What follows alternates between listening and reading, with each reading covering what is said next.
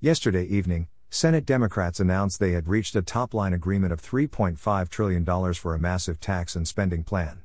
House Budget Committee Republican leader Jason Smith, MO08, issued the following statement This is nothing more than a bait and switch. Joe Biden proposed $4 trillion in new reconciliation spending, then claimed he would seek common ground with Republicans. Chuck Schumer and Bernie Sanders' so called agreement is simply a repackaging of President Biden's original proposal to get a total of $4 trillion in spending. The very same day we find out that year over year inflation growth is the highest it's been in over 10 years, Democrats are proposing throwing trillions more of inflation fueled logs on the fire.